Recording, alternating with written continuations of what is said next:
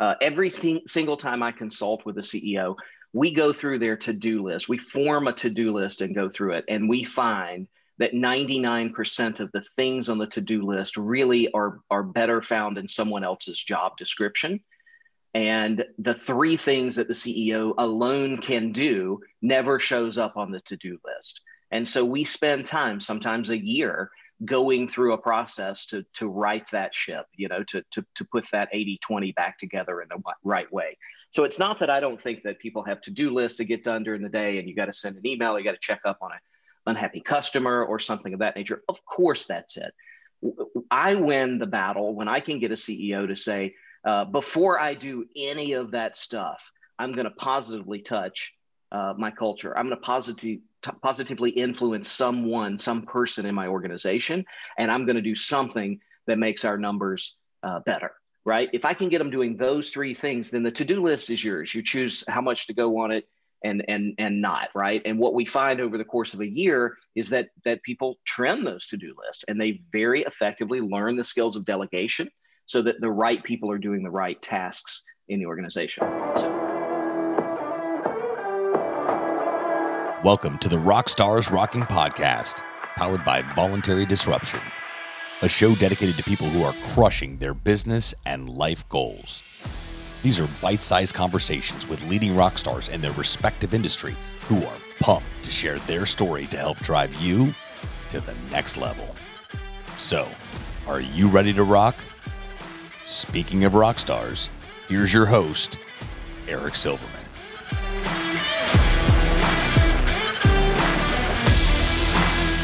Hey, rock stars, welcome back to another episode of Rock Stars Rockin', where I only have the rock stars in any industry who are crushing life, business, and their personal goals. And I'm so fired up, so excited to have a good friend of mine, uh, the managing director of Trinity Blue, which is a consulting firm out of Georgia. And he is the author of a CEO only does three things. We're going to dig into all of that and more on this week's edition of Rock Stars Rockin'. Welcome, Trey Taylor. What's up, Trey?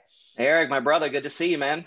Hey man, good to be seen, not viewed. I hope all is well. If you don't mind, I uh, I mean I can talk to you anytime. I want to dig into some questions and and get these listeners some uh, really juicy insights on your life and uh, and frankly how they can be better CEOs of their business and their life. Is that okay with you? Yeah, I don't know that I have a juicy life, but uh, let's dig in and we'll see where we go. But uh, definitely talk about the book and uh, and some other things and see if we can drop a little wisdom over here. Absolutely, drop a little wisdom bombs on everybody. So let me actually start because um, I'm I'm curious. So you um you you you wrote this book uh, uh, I think you started it over the course of the last year or two.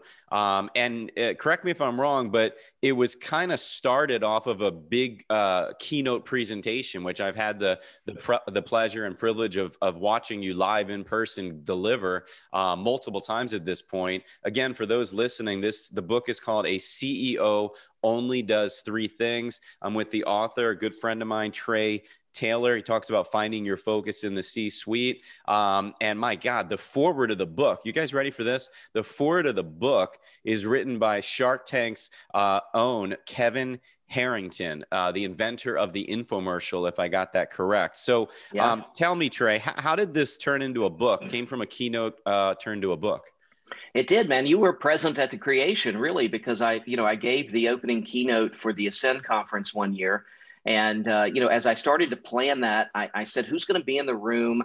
And you know, what is it that I think they should be doing in their businesses? And these were friends of ours. We were, you know, we were uh, colleagues with the people in the room, and you know, I was one of that number. And when I stood up, I wanted them to know what I knew about running a business and and I had a lot of people come up to me afterwards saying, Can I get a copy of that video? And you should write a book or a magazine article or something of that nature. So I sat down and you know it, writing a book is a is a labor it really is but I sat down and and and really sort of fleshed it out and it was pretty simple. It was a five paragraph essay you know introduction conclusion and three points and the three points are what are three things a CEO should be doing and uh, and so it morphed from there and then pandemic hit and I said look I've got this whole year that I'm going to sit around doing nothing unless I choose to do something And so I opened up the word processor and and I banged it out and I got the publisher involved and an editor and all of that sort of thing. And so uh, you know, at the end of the year, they finally said, "Okay, we're going live with this thing," and it uh, it came out in November of uh, of 2020, and it's done super well since then. So it's got a message. It's an easy read. It's a short read, and people can get their minds around the the concepts pretty easily. So uh, from that standpoint, it's been a hit. Well, I uh, I, I, feel honored uh, to be your friend, seriously, because you gave me a copy of the book way early, and uh, I told you what I thought about it, and you yeah. were uh, even kind enough to put it in the book. So I made the book, guys. You hear that? Yeah. I'm in the book. Um, so l- let's dig into the book a little bit. And we're going to talk about other things you're working on and talk about your background too. But I want to dig right in. So um, in the book, you talk about um, three things, of course. But before you get to those three things, and we'll talk about them, um, you talk about the psychology of a CEO. Can you kind of give us a, a quick um, a quick snippet of, of what that means? Yeah, I think the point um, you know that that people might miss is uh, when you come into a leadership uh, role uh, you you want to bring your old psychology with you. And uh, unfortunately, to lead people, you have to understand people, and to understand people, you have to understand yourself, right? So, how does psychology work? How, how do people work? How do how do we function? What motivates us? Uh, those kinds of things. And so, I I was very fortunate to have uh, a real rock star of a mentor who who just passed last year, uh, or a couple of years ago now. Uh, Ron Willingham, and Ron founded a company called Integrity Systems, where he taught integrity based selling. And uh, he, he, he and I wrote a book called Authenticity. Uh, uh, there it is, right there, which I gift uh, very frequently, a really fabulous book there. And he, Ron had 2 million people go through his courses around the world throughout his career. And one of the things, uh, among very many, one of the things uh, that Ron gave me was this workable psychological model, and it's and it goes like this: We are all created in three dimensions. We have an intellectual dimension that we call the I think. We have an emotional dimension that we call the I feel. And, and Ron's particular genius was labeling this third dimension in a way that it made sense to people. We have an identity dimension that we call the I am dimension. And in that I am dimension, we hold our beliefs about how the world works, how we fit into that, who we are, who we are not, you know, our values, all of those kinds of things. And so when you're leading people, if you're only leading them from the intellectual uh, front, then then you're missing the emotional side of things, and and you're missing the the identity side of things. And the great leaders of the world are those that speak to our identities. And uh, and so I thought that that would be super interesting that if CEOs could could frame that and to really work those um, lenses into their spectacles, if you will, that the quality of leadership was going to go through the roof. And, uh, and the clients of mine that have uh, perfected that, mutual friends of ours, uh, Jim Blodgett, Deb Alt, uh, Scott Cantrell, you know, those guys that have really worked on that side of themselves, their teams are happier, more productive, and, uh, you know, the stress in their lives from leading people uh, has eased off. So uh, I think it's a very good model, a very strong model for us to to emulate. So, for those that uh, didn't pick that up and, and you're listening to the podcast anywhere podcasts are uh, consumed, uh, if you're not watching this on our YouTube channel, I'm holding up a copy of the book he just talked about by Ron Willingham, Authenticity, uh, the, the head, heart, and soul of selling. Um, Trey, uh, he wasn't kidding. He gifts it often. He sent me a Christmas gift a couple years ago. I'm holding up his uh, family Christmas card. Um, and uh, when he mentioned it, I was like, wait a second, I got that right behind me on the bookshelf. So yeah, it's a great book. book. Uh, I imagine Trey, they can find it on Amazon. Yes. I think it is still on Amazon. Yeah, I know uh, Ron has passed, but uh, the publisher, uh, I'm sure, is keeping that book uh, alive. It, it was selling very well before he passed on. Awesome, awesome. So you can pick that up, Authenticity by Ron Willingham, as well as we're talking with Trey Taylor, a CEO only does three things. You can certainly pick that up on Amazon. Uh, the e edition for your tablet or your iPhone, you can pick it up uh, a hard copy, which I recommend. It's a very good book. Or if you want, save a few bucks, by all means, go ahead and get the paper uh, edition. Uh, Trey, I think you'd agree any addition is a good addition, correct? anyone racks up a sale for me, so I uh, appreciate that, of course. But yeah, I mean, the whole point of writing a book, you know, is to get that message out there and right. and see if it can impact somebody's life. You know, that's the greatest thing. Eric, I got a, LinkedIn uh, a couple of weeks ago from a CEO in Italy.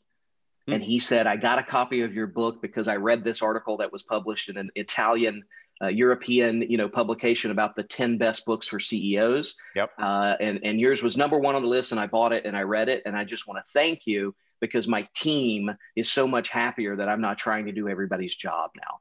You know, so that's exactly why you write a book. That's the greatest uh, feeling when somebody says, "Hey, I took an idea and made made my life or somebody's life a little bit better."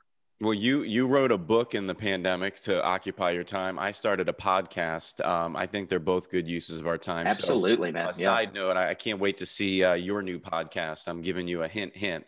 Uh, so I don't think I don't know if he has one in the works, audience, but uh, do not. But I think he would make a great host. Um, Trey, let's dig into um, number one in the order of which the book is set up uh, with the three things a uh, CE, a CEO does, the only three things a CEO does. Um, and you talk about culture. Can you talk about culture just for a couple minutes here? Yeah, and let me frame a little bit because people hear this and they say, uh, "I do way more than three things." What are you talking about? This guy doesn't know how to be a CEO, right? And and and the message here is that every single time I consult, I do executive coaching at the CEO level. Uh, every single time I consult with a CEO, we go through their to-do list. We form a to-do list and go through it. And we find that 99% of the things on the to-do list really are, are better found in someone else's job description. And the three things that the ceo alone can do never shows up on the to-do list. And so we spend time sometimes a year going through a process to to right that ship you know to to, to put that 80 20 back together in the right way. So it's not that i don't think that people have to-do lists to get done during the day and you got to send an email you got to check up on an unhappy customer or something of that nature. Of course that's it. I win the battle when i can get a ceo to say uh, before i do any of that stuff i'm going to positively touch uh, my culture. I'm going to positively positively influence someone, some person in my organization, and I'm going to do something that makes our numbers uh, better. Right? If I can get them doing those three things, then the to-do list is yours. You choose how much to go on it and and and not right and what we find over the course of a year is that that people trim those to-do lists and they very effectively learn the skills of delegation so that the right people are doing the right tasks in the organization so sorry to be long-winded on that but that's how we start off with everything. And then and the first thing that we start with but again you don't have to start with this. When we do the consulting we really look to see where the problems are uh, and and where we can get some easy quick wins. Usually that is in terms of the culture. So uh, what what is culture right? It's a buzzword and um, uh, you know everybody says oh we have the greatest culture that sort of thing. Culture uh, the best definition i have is culture is the uh, is the ethical environment in which we live, work, and play. And, the ethical environment means the values based environment. What do we think is true or should be true in the world? And how do we want to interact with those things? That's what culture is. And culture shows up in the behaviors of your people. So, you know, you can't be right behind Eric if you're running an enrollment or you're, you know, somebody's running a production line or something of that nature. You can't stand behind every single employee and say, I want you to do click this button and I want you to do this faster and that sort of thing 24 7 a day. You don't want to do that. Your employees definitely don't want you to do that. But how are you going to be involved to make sure that they make the right choice every single time?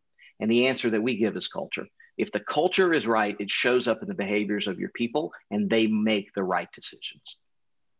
I like that. I like that. And you know, you're, you're right. Culture is a buzzword that we've heard a lot over the last uh, handful of years. So I like how you break it down here, and most certainly break it down in the book. Um, let's dig into uh, let's dig into the next one, which I think um, perfectly aligns with culture, of course, and that's people. Um, now, I broadly say people as a word here, uh, based on the book, uh, but give us some uh, some some some background behind that.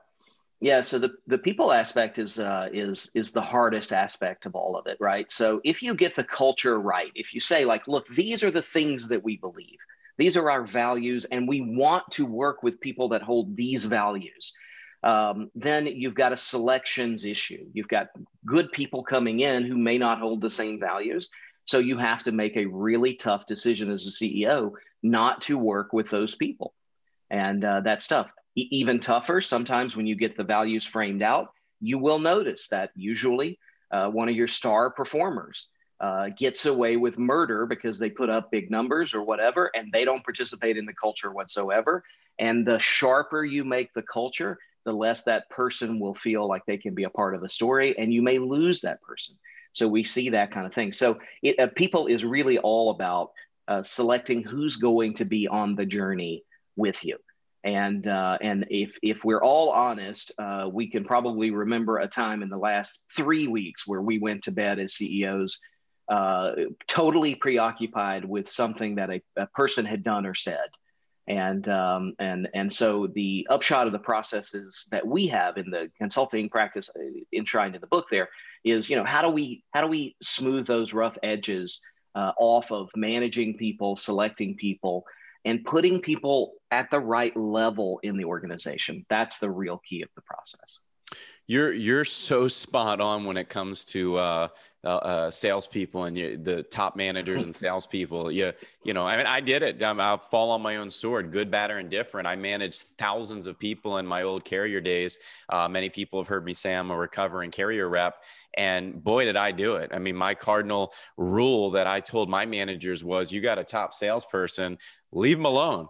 Don't touch them ask yeah. them if they need anything and just support the ever loving you know what out of them um, but don't uh, don't worry about them don't micromanage them um, but you're right it, it, certainly affects the culture uh, it totally does. I, I had a job at uh, Earthlink, which was an ISP that was formed between a merger of sort of an East Coast and a West Coast ISP together. Earthlink. Earthlink, yeah, yeah. And uh, and so I was a corporate development guy there, and I, I'm telling you, man, I don't know why they let me stick around because I was so counterculture. I was so lone wolf. Um, you know, I was amazing at the job, which is probably why they let me stick around. But um, as far as being just a you know a needle uh, in somebody's throat all the time, that was me. And uh, knowing now what I know, you know, and I wish that boss had known it at that point. They should have canned me and sent me right out the front door, man, uh, because I was putting up huge numbers. I think my sort of my quota was like 250,000 a year and I did a 28 million dollar deal, you know. It was those kinds of uh, scale and I was I felt like I was stuck in the bottom of the organization. I had all this stuff to prove and I thought I was doing the right thing, but one lone jerk cannot change the culture for the good for everybody. And uh, unfortunately, we kind of accept that bill of goods uh, from our high performers sometimes.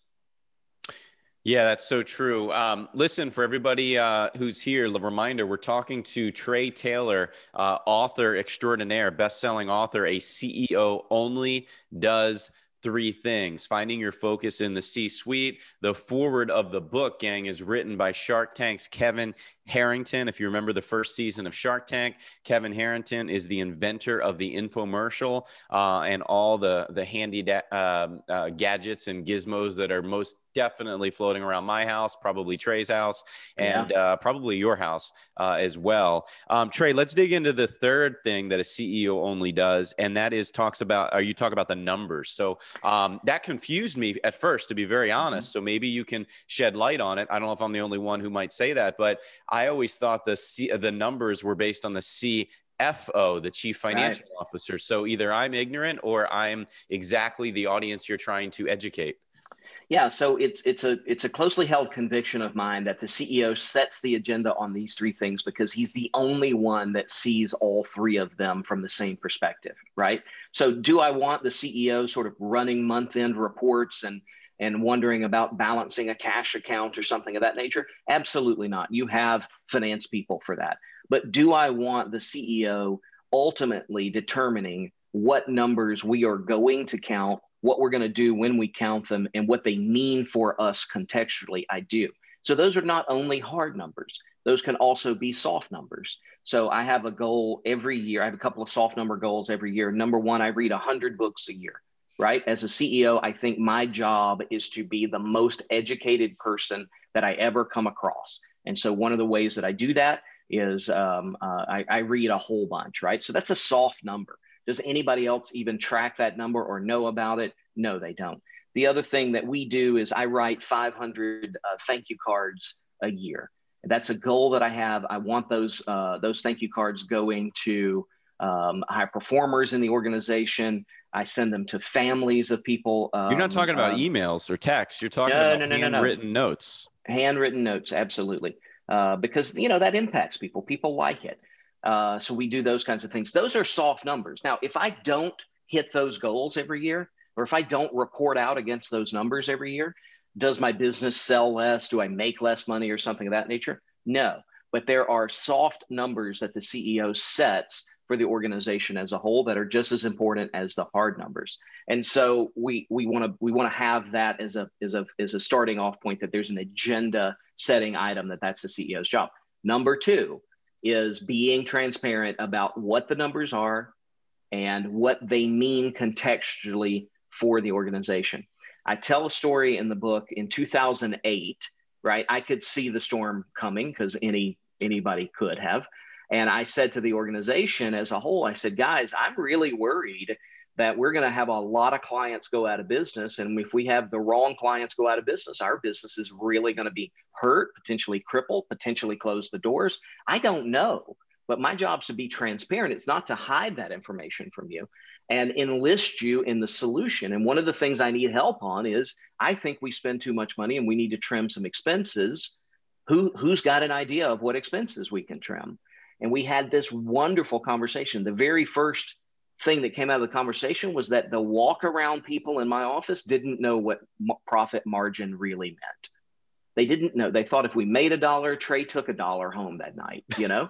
and so they needed to be um, um, they needed to be educated on those things. And so when we educated everybody on them, the upshot of what they were able to bring back saved the organization $200,000 in, in, in unneeded expenses the following year, which allowed us to retool a lot of things. That's around the time, a couple of years after that, that we really started getting uh, focused on having better systems. We had money then to buy a lot of software and those kinds of things solely because of that one afternoon's exercise. So the idea there is that yes, the CFO is supposed to run the numbers, interpret the numbers, that sort of thing, but he does so under the guidance of a transparent CEO who says, this is what we're going to track and this is what it means to you all the way down to the receptionist in the organization. Everybody knows the numbers. So you're you're sitting here talking about transparency many years ago. I feel like transparency is another big buzzword that we've only kind of recently heard of in the last many uh, many months or even handful of years or so. Um, nobody really talked about that back when you're ta- when you're telling this story. So um, you're uh, you're you're ahead of the curve by by a long mile there, Trey. well, necessity, some mother of invention for sure, because I really was looking at things and saying, I, I'm, I'm worried about how this is going to turn out. Mm-hmm. Um, and so we do that on a monthly basis now. We have it all hands on a monthly basis, and we review. The very first thing we do in the morning is we we share some positive words, and then we go straight to the numbers. We we call it, um, you know, let's do the numbers. That's the section of the presentation, and and everybody in the organization is there. My group sales assistant is there, and she sees what the voluntary production was for the for the previous month, or she sees how many leads were opened in the lead system, and you know those kinds of things. Everybody sees everything the only thing, and I have some clients that that feel a little bit sharper about this than I do. I don't necessarily publish Trey's salary, you know, is this number, right? But we have a bucket for salary so that people understand that we we take a dollar in and some of that money goes to pay the salaries of the people in the room, of course. So you can dial up and down according to your sensitivity. Now, with my organization, I wouldn't care. I could put my salary up there all day long. That that wouldn't affect the operations of the business, I don't think. But some people feel a little bit um, um, sensitive about that. So for those clients, we don't dial it into that that level of specificity, and they still get great results from it. Yeah. Well, look, so for everybody listening, he just mentioned the word uh, voluntary sales. For those that don't know, uh, Trey's, uh, he's got multiple businesses. Trey's, one of his uh, very successful businesses is in the insurance employee benefits world, in the industry, in the insurance world, known as quote unquote voluntary. Trey knows I hate that term. Yeah, you do. Um, but, uh, but nonetheless, that's still what the industry calls it. Uh, but Trey, you weren't necessarily, maybe you were, I don't think you were born to sell insurance and to run per se an insurance agency or an insurance company or a benefits company. Um, talk about how you got got started in the benefits world, the insurance world, uh, which led you to be the CEO of um, of your company now. I mean, you have a law degree for heaven's sake. So talk about that. How'd you end up in the insurance world? Yeah, so my grandfather founded the company in 1954. He was in the industry for for several years, and then he started his own thing in 1968. So we're at 50, what's that, 54 year, 53 years this year. Um, and uh, you know, he started uh, going door to door selling insurance. That kind of thing could be done in the 50s, you know, and and he made he was amazed by how much money he could make. My grandfather didn't finish the ninth grade. You know, he literally was the son of a sharecropper uh, that sort of uh, origin story for him, uh, you know, still uh, forms a part of the ethos of, of the environment that we have. Our culture is, you know, you you work hard as if there's no dollar coming tomorrow, and you know that kind of thing. So it's still part of it. My dad actually bought that business from him in the late '90s, and then my dad passed away in 2005, super unexpectedly. He was 52 years old. Eric, I don't know if you know this, but he he died of SARS right? He died of COVID. I knew he passed we, away, but I had not heard of that. Yeah, we just didn't know at that point. Like uh, we pulled his uh, death certificate out, and it said, you know, it was cardiac problems created by his his uh, SARS infection. So, oh my gosh, um, yeah. So we kind of have been dealing with that for a, a, little while there. I came home at that point because uh, we didn't really have a good succession plan, and and by coming home, what do I mean? Uh, Dad had said to me uh, growing up, like, don't do what I do for a living like it's too hard you know the entrepreneurial life the business owner life it's just too hard. Don't do what i do for a living. Go become a professional. Go become a doctor or a lawyer or something of that nature you know or an engineer. Those were my three options. And then he saw my sat scores and he says okay you're going to be a you're going to be a lawyer right? Because my science and math were, were terrible at that point but my verbal was near perfect. So uh, then that's you know we pretty much knew that's where i was headed. So I went to law school and I came out of law school uh, during the first internet bubble. And uh, I started uh, in house with a company that, that very quickly after that became WebMD. So I was one of the first 100 employees at WebMD.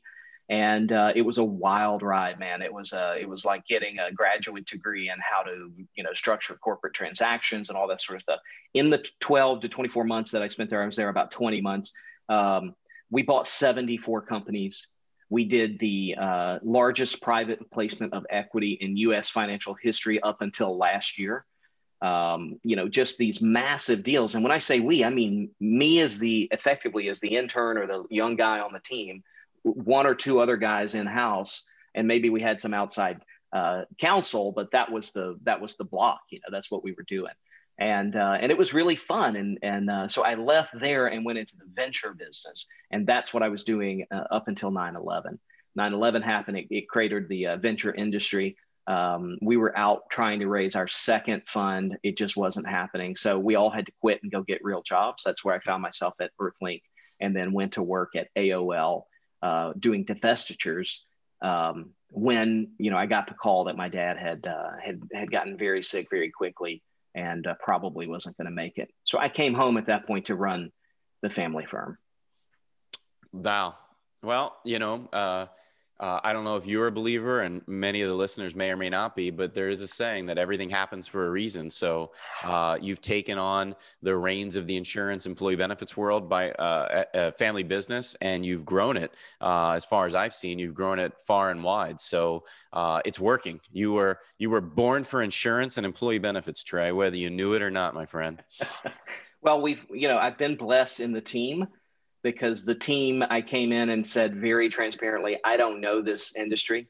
It won't, I'll learn it. It won't take me long. Okay. But you guys have got to handle things while I'm doing this. My brother was in the company. I had other uh, relations in the company. I married uh, the daughter of one of the agents in the company, you know, so it became a family affair for me uh, relatively quickly as well.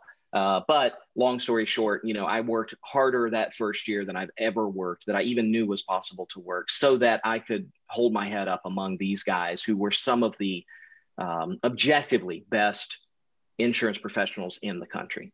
Uh, won awesome. awards every single year, uh, did really amazing things, designed products, you know, all that sort of thing. And I was I was humbled to be around them, and I wanted to I wanted to deserve that. I wanted to to you know to earn my place amongst uh, their ranks And so that was good, and they were fabulous, and they let me kind of go crazy and experiment over the next 15 years to invent the model that we have now. I don't run the day-to-day operations of that business. I have a team of uh, managers, four managers who are stellar uh, at what they do. Uh, when I took my hands off the wheel three years ago, um, you know they have increased uh, every metric by by eight to 10x since I took my hands off the wheel. So maybe you could say that I, I was not very good at it, and they are very good at it, and I, I don't care because uh, I'm happy with those bigger numbers. So I'm totally happy letting them do their thing.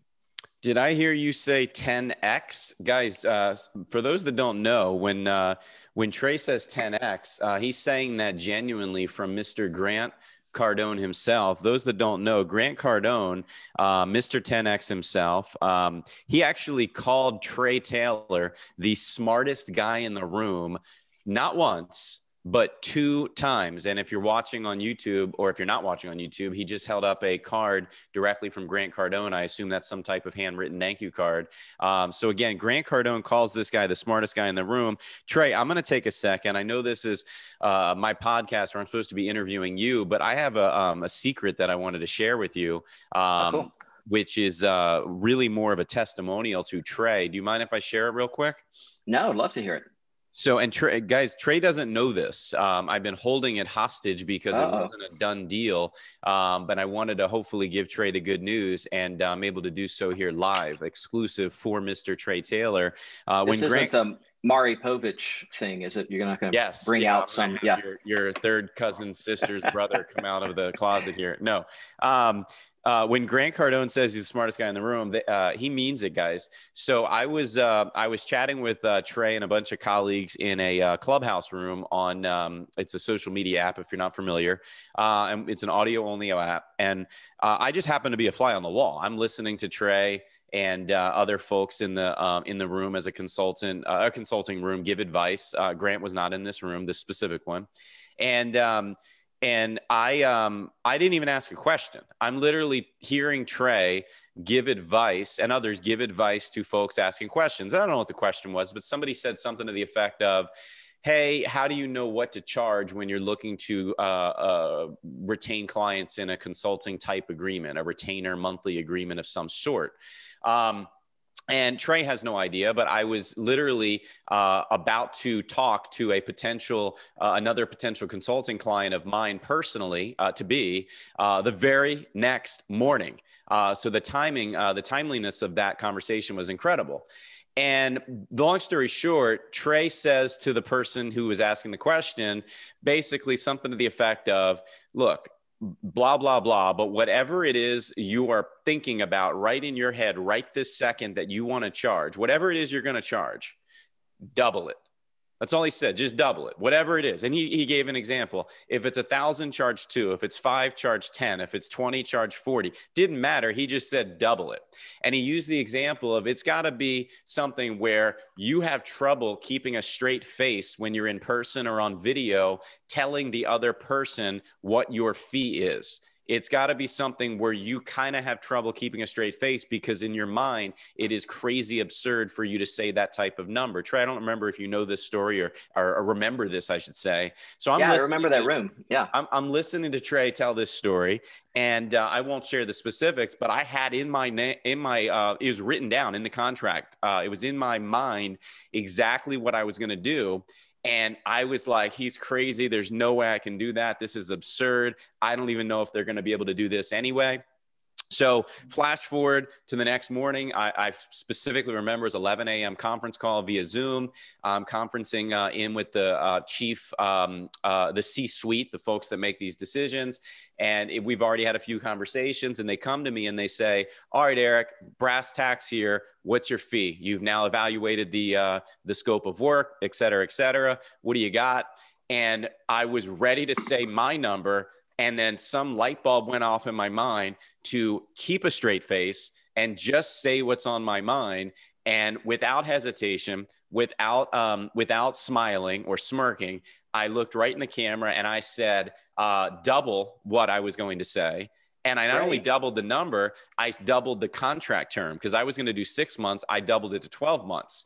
Flash forward, uh, uh, a few minutes. The guy had no problem whatsoever. He looks in the camera. He goes, "That sounds fair. We'll put some stuff together and see what we come back with."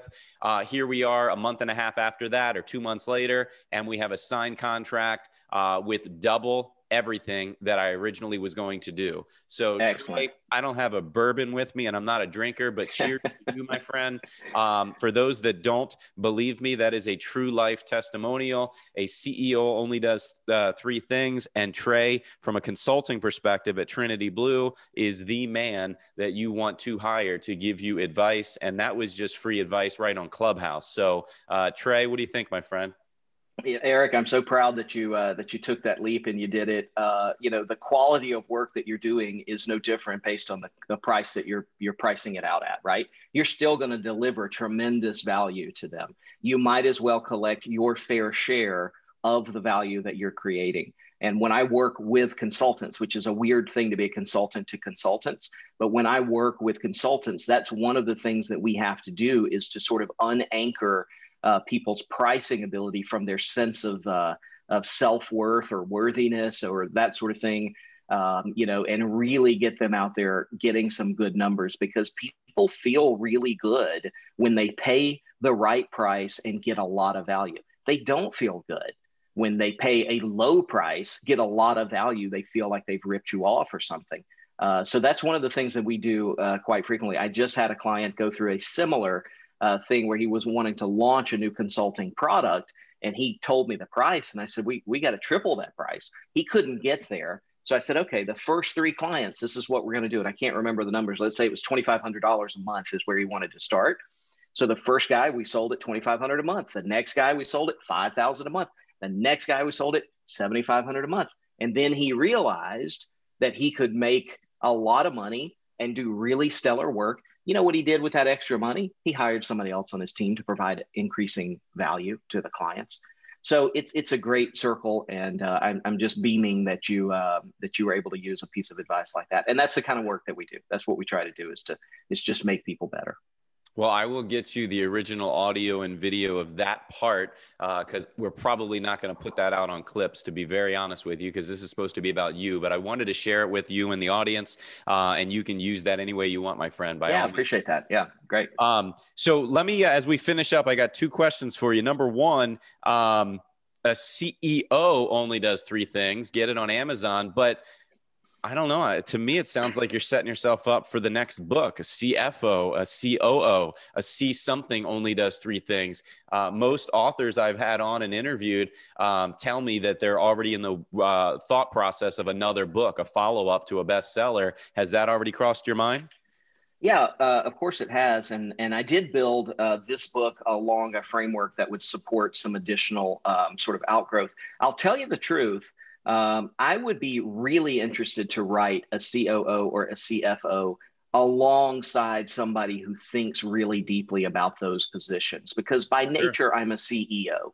Um, but you know, our friend uh, Cameron Herold, for example, who better to write a COO only does three things? And I keep threatening uh, Cameron that I'm gonna that I'm gonna talk to him about that. Uh, our mutual friend John Ruhlin, of course, has said to from Giftology has said that we should probably have a talk. Um, so you know that's that's sort of the thinking exactly right that uh, that we would have a COO, a CFO, a CMO only does three things and these are those things and you know basically giving sort of the job description for exceptional performance in those positions yeah I love it. All right, well, stay tuned because that it sounds like something will happen in the in the future. By all means, Trey, I'm going to ask you a question to, to wrap everything up.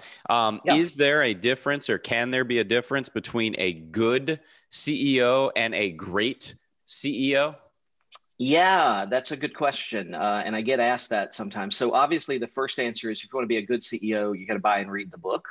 Uh, but if you want to be a, a, great CEO, the last story in the book is about um, um, uh, two things that great leaders do uh, that good leaders just don't quite connect to yet.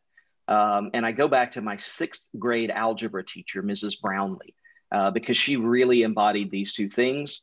Uh, and the two things are uh, they precept gifts in others before people see them in themselves. Precept mean to perceive before, right? So, you know, the, the minute you meet someone, you can sort of tell that they're really good at this, but they may not see that in their own personal story. They may not see that in themselves when they dig deep, but we can see gifts in other people. It is not enough to just see that gift. The, the really great leader also does what I call uh, evocation. They evoke, they pull from within. The, the Latin there is ex vocat, to call from within. They call those gifts out into the world and make that person accountable for the gifts. And uh, in doing that, um, Mrs. Brownlee, for example, was my, you know, like I said, my sixth grade uh, algebra teacher, and she made me run for student council one time, uh, which was not the sexiest thing in the world, you know, to do. I'd want to be the captain of the football team, not the the student council guy or what have you but you know she came in and said you have a gift for this and you really need to be pursuing this and and true to nature i did have a gift for it and she called it out and it's been a big part of my life uh, since i was in the sixth grade for example um, the chairman of my board used to work with Jack Welch. He, he joined GE the same month that Jack Welch did. They were contemporaries. Now, Jack, of course, spent his entire career at GE. My chairman went and did other, um, other career paths.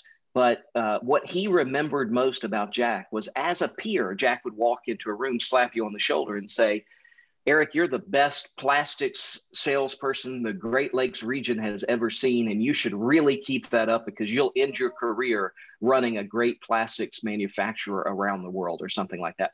You saying that as a 26, 28 year old guy to other 26 and 28 year old guys.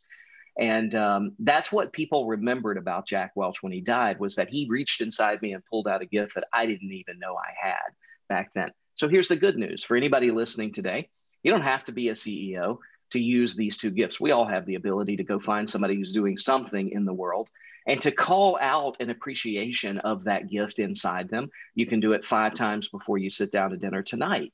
Uh, it's a very simple thing to do. It just takes courage to reach into somebody and say, I think you're doing an amazing job, Starbucks barista. And it's obvious to me that you care very much about the quality of work, the quality of product that you produce. If you keep that up, I think you'll you'll be successful in whatever you happen to do for the rest of your life.